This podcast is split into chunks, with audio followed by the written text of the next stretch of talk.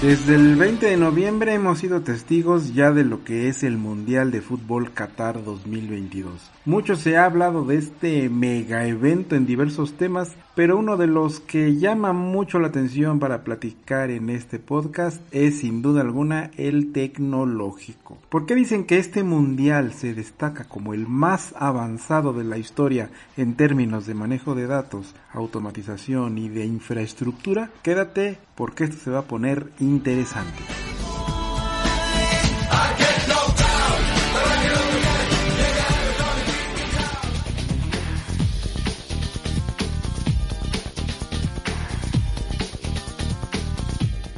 Pues como todos saben, inició el esperadísimo Mundial de Qatar y muchos aficionados han estado pendientes del avance en sus equipos favoritos, otros están al pendiente de la mercadotecnia, otros de las transmisiones en vivo, los eventos previos, etc. Pero quienes estamos interesados en todos estos temas de tecnología, estamos enfocados en saber qué cosas están aplicando para que todo el mundo tenga la mejor experiencia posible. Uno de los objetos que nadie esperaría tuviera alguna modificación es sin lugar a dudas el balón. Ya habíamos escuchado algo sobre balones fabricados de tal forma que hacían algún efecto algo extraño en algunas veces al momento de recibir un golpe fuerte, pero en esta ocasión los balones que son perseguidos por los 22 individuos observados por millones de espectadores ahora cuentan con un sensor llamado I.MU, o que podemos definir como unidad de medición inercial. ¿Qué es esto? Permite detectar con mucha precisión el momento exacto en el que se golpea el balón. Alrededor del campo y en varios puntos estratégicos hay una serie de cámaras y sensores que monitorizan la señal de este sensor, enviando datos a 550 Hz. La FIFA asegura que esto no afecta de ninguna manera el rendimiento del balón y los jugadores, para ellos resulta prácticamente imperceptibles. Esta solución sirve para poder marcarlos fuera de juego de manera semiautomática, dando más posibilidades a los árbitros de tomar mejores decisiones. Ojalá esto se hubiera implementado en la Liga MX, ¿verdad? Otro punto interesante son las 12 cámaras instaladas en el estadio que sirven para registrar hasta 29 datos de posicionamiento de jugadores a una velocidad de 50 veces por segundo. Si esto lo sumamos al sensor del balón, podemos saber si el jugador que recibe el balón se encuentra fuera de juego. Ahora, en caso de que sea un fuera de juego, un sistema de inteligencia artificial mandará un aviso automático a la sala de video donde se comprobará manualmente la acción y posteriormente se mandará un aviso al árbitro principal. ¿Qué te parece? Si es fuera de juego y el árbitro principal confirma la decisión, la aplicación generará una animación 3D para que los espectadores puedan ver el punto exacto, codo, rodilla, pie, tacón, etcétera, que se encontraba en posición antirreglamentaria. Parece complicado y que tomará mucho tiempo, pero la FIFA asegura que una comprobación manual suele necesitar unos 70 segundos y que esta nueva tecnología permite que la sala de video arbitraje revise solo los datos que ofrece el programa para mandar el aviso al campo. Siempre en los partidos de fútbol el fuera de lugar siempre es polémico. Si no, pregúntenle al América, ¿verdad? En su último torneo. Toda esta tecnología permitirá reducir justo esa polémica y que la decisión que se tome sea mucho más acertada por parte de los árbitros, para que no digan que árbitro vendido, que ya hubo mano negra, etcétera.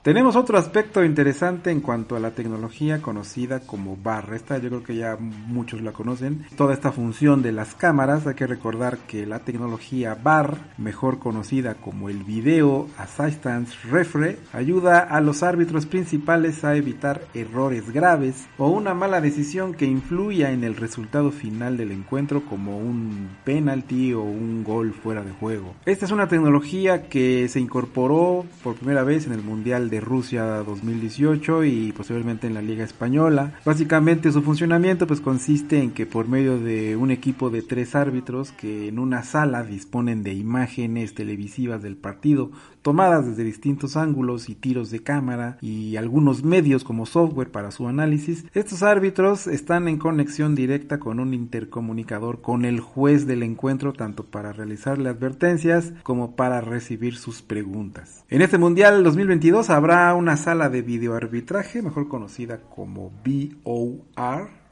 que si tú ves la foto, bueno, parece el centro de control de la NASA, ¿verdad? Y está ubicada en Doha. ¿Cómo funciona? Bueno, a través de la fibra óptica se recibe una señal en tiempo real de las 42 cámaras a las que tiene acceso la FIFA en cada partido. Es decir, si hay un partido en juego, serán esas 42, pero si hay varios a la vez, pues un número exponencial, digamos cada partido con su correspondiente equipo de arbitraje. Esto ya se... Es demasiado grande, ¿no? De esas 42 cámaras, 4 son de grabación ultra lenta y 8 súper lenta, para poder ser lo más precisos posible en la toma de decisiones. Una vez que se toma la decisión en la sala VOR, esta se comunica al árbitro principal y si está de acuerdo, pita en consecuencia, pero si tiene dudas puede ir a un monitor ubicado en el estadio para comprobar la acción, que es algo que hemos visto ya en algunas otras ocasiones. Las mejoras y nuevas cosas no solo es durante los partidos, también en torno a lo que sucede alrededor de estos mismos partidos. La FIFA ha proporcionado a los jugadores una aplicación móvil llamada FIFA Player. Les va a servir para consultar sus propias estadísticas, que pueden ser en 3 principales rubros. El primero de ellos, la información de datos pertenecientes a todas las jugadas. Como ellos van a poder consultar todas estas veces en que se rompe su marca, pueden consultar el porcentaje de posesión del balón, las veces que recibe, la presión que ejercen los contrincantes sobre él. En otro rubro también pueden consultar los parámetros de rendimiento físico, como la distancia recorrida en diferentes umbrales de velocidad, algunos mapas de calor, rendimiento y por último lo que es la inteligencia futbolística. ¿Saben lo que es la inteligencia futbolística hoy en día? Consiste en utilizar una serie de algoritmos que ayudan a generar una serie de mediciones que captarán alrededor de 15,000 datos por partido. Estos datos se obtendrán en cada evento o acontecimiento dentro del partido, si hay un pase, si hay una posesión de balón, un tiro, lo que sea. Cada 30 segundos los datos generados en esta acción estarán disponibles para los jugadores y también para el público general. Existen sensores, cámaras de alta velocidad, todo lo que transmiten información en un segundo, software, inteligencia artificial, y todo se encuentra completamente integrado para que la experiencia sea mucho mejor para los jugadores, árbitros y personas que monitorean constantemente cada acción ocurrida dentro del terreno de juego. La aplicación de FIFA Player tan solo es una pieza más de todo lo que se conoce como el ecosistema de datos de la FIFA. En lo que fue la Copa Árabe 2021, en la Copa Mundial de Clubes de 2019, de 2021, se hicieron las pruebas correspondientes de estos sistemas, de esta plataforma digital para uso de todos los miembros del staff técnico, los jugadores, entrenadores físicos, cuerpo técnico, para que obtengan toda la información relacionada al campo de juego. En cada uno de los 8 estadios se ha instalado un sistema de seguimiento que capta la posición de todos los jugadores y el árbitro durante los partidos con una precisión, según la FIFA, de centímetros. De esta manera los equipos técnicos podrán cambiar algunas cosas de cara a siguientes partidos para mejorar el rendimiento tanto físico como táctico. Como ven, todos estos avances ya son una realidad y estoy seguro que los memorables jugadores y aficionados de antaño seguramente nunca imaginaron cómo iba a crecer todo esto. Evidentemente son cambios, ajustes a cosas de años atrás que ya venían funcionando, pero que con el paso del tiempo las formas de obtener información ha ido creciendo cada vez más. El Mundial de Rusia 2018 a este, estamos hablando de 4 años de pruebas, ajustes e innovación para que el público, jugadores y demás disfruten de la experiencia al 1000%.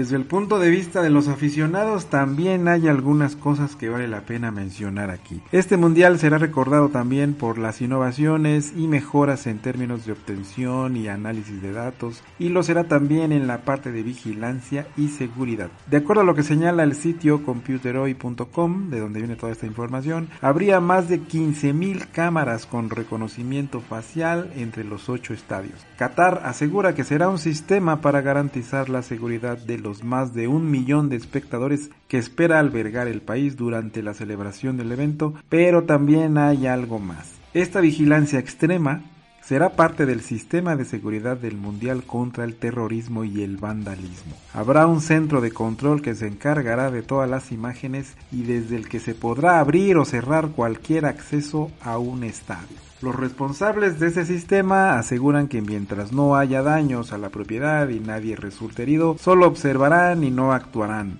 Pero esto reaviva el debate sobre la seguridad debido al reconocimiento facial. Hablando un poquito de lo que es el reconocimiento facial, sabemos pues que es una tecnología que ya utilizamos en la actualidad para desbloquear nuestro móvil o algún nuestro dispositivo, para registrar una lista de asistencia o de acceso a un lugar, para realizar compras, etc. Y también hay una aplicación policial que utiliza esta tecnología. En concreto, la que se encarga de identificar a la población para encontrar posibles delincuentes entre grupos numerosos de personas. La tecnología de reconocimiento facial en el uso policial es algo que este año ha sido también motivo de debate. La policía china, por ejemplo, ya está utilizando gafas que cuentan con esta tecnología incorporada para que los agentes de campo puedan hacer su trabajo, y las cámaras en diferentes puntos de las ciudades ya han permitido detener a algunos sospechosos. Las policías de diferentes puntos del mundo también utilizan cámaras fijas con sistemas de reconocimiento facial, y la propia empresa Axon ha emitido una especie de recomendación de regulación de la inteligencia artificial para el reconocimiento facial, algo que ya ha generado controversia en algunas organizaciones que protegen la privacidad de los ciudadanos, etc. En Reino Unido es una tecnología que se aplica desde hace ya algunos meses, y Gales concretamente tiene varios sistemas de cámaras que operan desde hace un año. La final de la Champions League entre la Juventus y el Real Madrid, celebrada en 2017, fue una cita en la que la policía galesa probó esta tecnología de reconocimiento facial, y ahora han salido a la luz algunas cifras al respecto. Durante esta competición, los sistemas de cámaras de reconocimiento facial obtuvieron 2,470 alertas. De esas, 2,297 fueron falsos positivos y 173 personas fueron identificadas de forma correcta. Aunque la tasa de fallo fue masiva, la excusa es que era la primera vez que se utilizaba el sistema. Sin embargo, parece que las cosas no han ido a mejor. Durante el combate entre Anthony Joshua y Kubrat Pulev en octubre del año pasado, este sistema de reconocimiento facial identificó correctamente a 5 personas, mientras otras 46 alertas fueron falsos positivos. En el partido de rugby entre Gales y Australia, hubo 42 falsos positivos y 6 identificaciones correctas. Esto supone un 90% de falsos positivos, un ratio altísimo cuando se trata de algo tan serio como es una detención de alguna persona por algún delito o alguna situación. Para la policía, este sistema supone una ventaja, y es que, como asegura Alexi García Pérez, uno de los investigadores de ciberseguridad en la Universidad de Coventry, este sistema puede identificar a alguien en un margen de tiempo escaso y minimizar los falsos arrestos y otras acciones que los civiles no tienen en demasiada alta estima. Pérez añade que los algoritmos actuales son limitados, por lo que habrá que seguir mejorándolos de cara al futuro. Todo esto, ya regresando al punto del Mundial de Qatar, lo comentamos para recordar pues de alguna manera lo que pasó en aquellas ocasiones, pero primero pensar que los avances se han hecho presentes en lo que respecta a este Mundial, y esperemos que no ocurra una situación similar. En otra noticia publicada por el portal TN, menciona que se usará inteligencia artificial para controlar todo lo que suceda dentro y fuera de los estadios, permitiendo además vigilar espectadores, prever la afluencia de público y regular la temperatura dentro de las canchas, que también es algo importante. Qatar es un país bastante caliente, su temperatura es bastante alta. Según informó la cadena Al Jazeera, más de 100 técnicos trabajarán las 24 horas del día durante el mundial para vigilar las imágenes de las 22.000 cámaras de seguridad dispersas por los 8 estadios de la Copa Mundial Qatar 2022. La tecnología de inteligencia artificial estudia cientos de millones de datos que le permiten predecir los comportamientos de las multitudes y sus movimientos. Con esa información, los organizadores del mundial podrán anticiparse a las aglomeraciones de hinchas que suelen ocurrir en los minutos previos a los partidos. Así, gracias a este innovador avance, también podrán conocer el número exacto de asistentes previsto en función de la venta de entradas a la hora de la llegada, los lugares de acceso e incluso el flujo de personas durante todo el evento. Los expertos del centro de control serán capaces de identificar posibles cuellos de botella, supervisar el funcionamiento de las puertas de entrada y garantizar un flujo fluido de personas que entran y salen del estadio si no hay más de 100 individuos en una misma zona, para prevenir algún inconveniente. Pues está bastante interesante todo esto de la inteligencia artificial. Esperemos que realmente en esta ocasión sí ayude a encontrar a todas estas personas que se portan mal en los estadios y solamente van a ser destrozos. Ojalá que esta tecnología realmente sea efectiva y el público aficionado pues tenga una experiencia mucho más agradable. En otro tema, ¿eres aficionado a la cerveza? ¿Ya viste la máquina capaz de dibujar a los jugadores del mundial en la espuma de tu cerveza? Esta curiosidad apareció en una publicación de TikTok en el que muestra un video llamado Cosas que solo ves en Qatar. Vemos ahí cómo le sirven su cerveza a un usuario con una máquina que tiene el detalle de personalizar con los rostros, por ejemplo, de Lionel Messi, de Neymar, etc. Aunque es rápido, la cerveza sale totalmente personalizada. No es una máquina que Qatar haya lanzado, sino es el mecanismo de impresión 3D que desde hace varios años pues permite a algunos dueños de bares imprimir caras. Esto está bastante curioso. En Qatar recordemos que no se puede tomar cerveza, eso ya se ha hablado mucho de esto, únicamente en los hoteles, o sea que la gente que está por ahí pues únicamente podría disfrutar de algo así estando en su estancia, ahí en su hotel, ahí tranquilamente bebiendo y disfrutando de los partidos del mundial.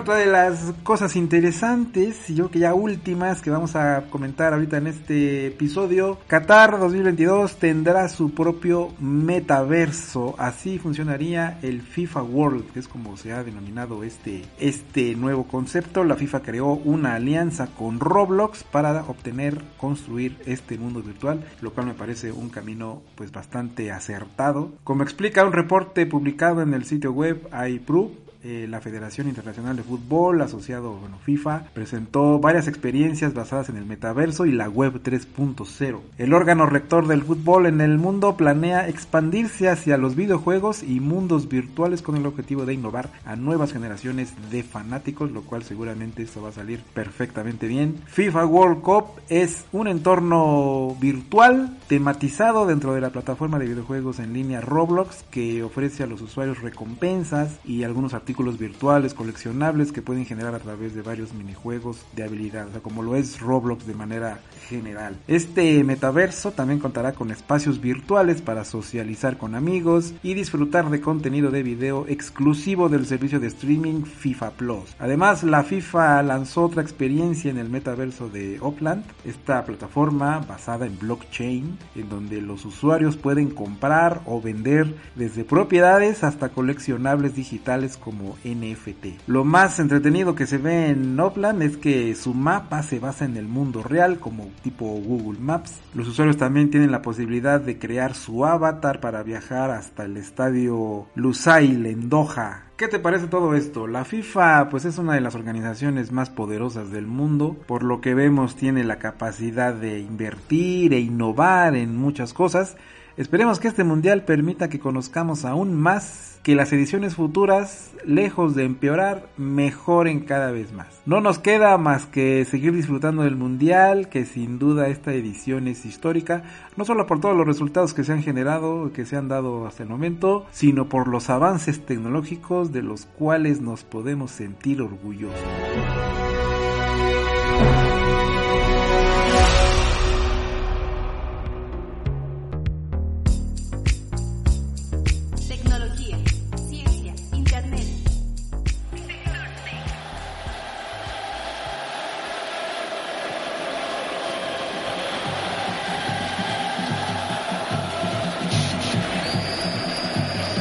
Llegamos al final de este 11avo episodio. Muchas gracias por escucharnos desde Pirate Rock Radio. Toda la información de todo lo que comentamos aquí fue publicada por los sitios computerhoy.com, marca.com. Puedes ver los enlaces en las notas en nuestro perfil. Ahora también en Facebook, búscanos allí también como Sector Tech.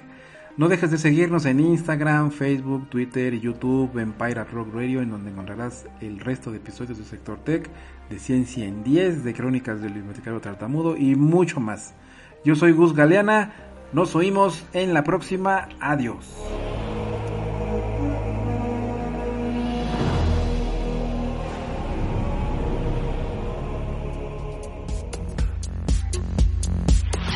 Mantente actualizado con Sector Tech.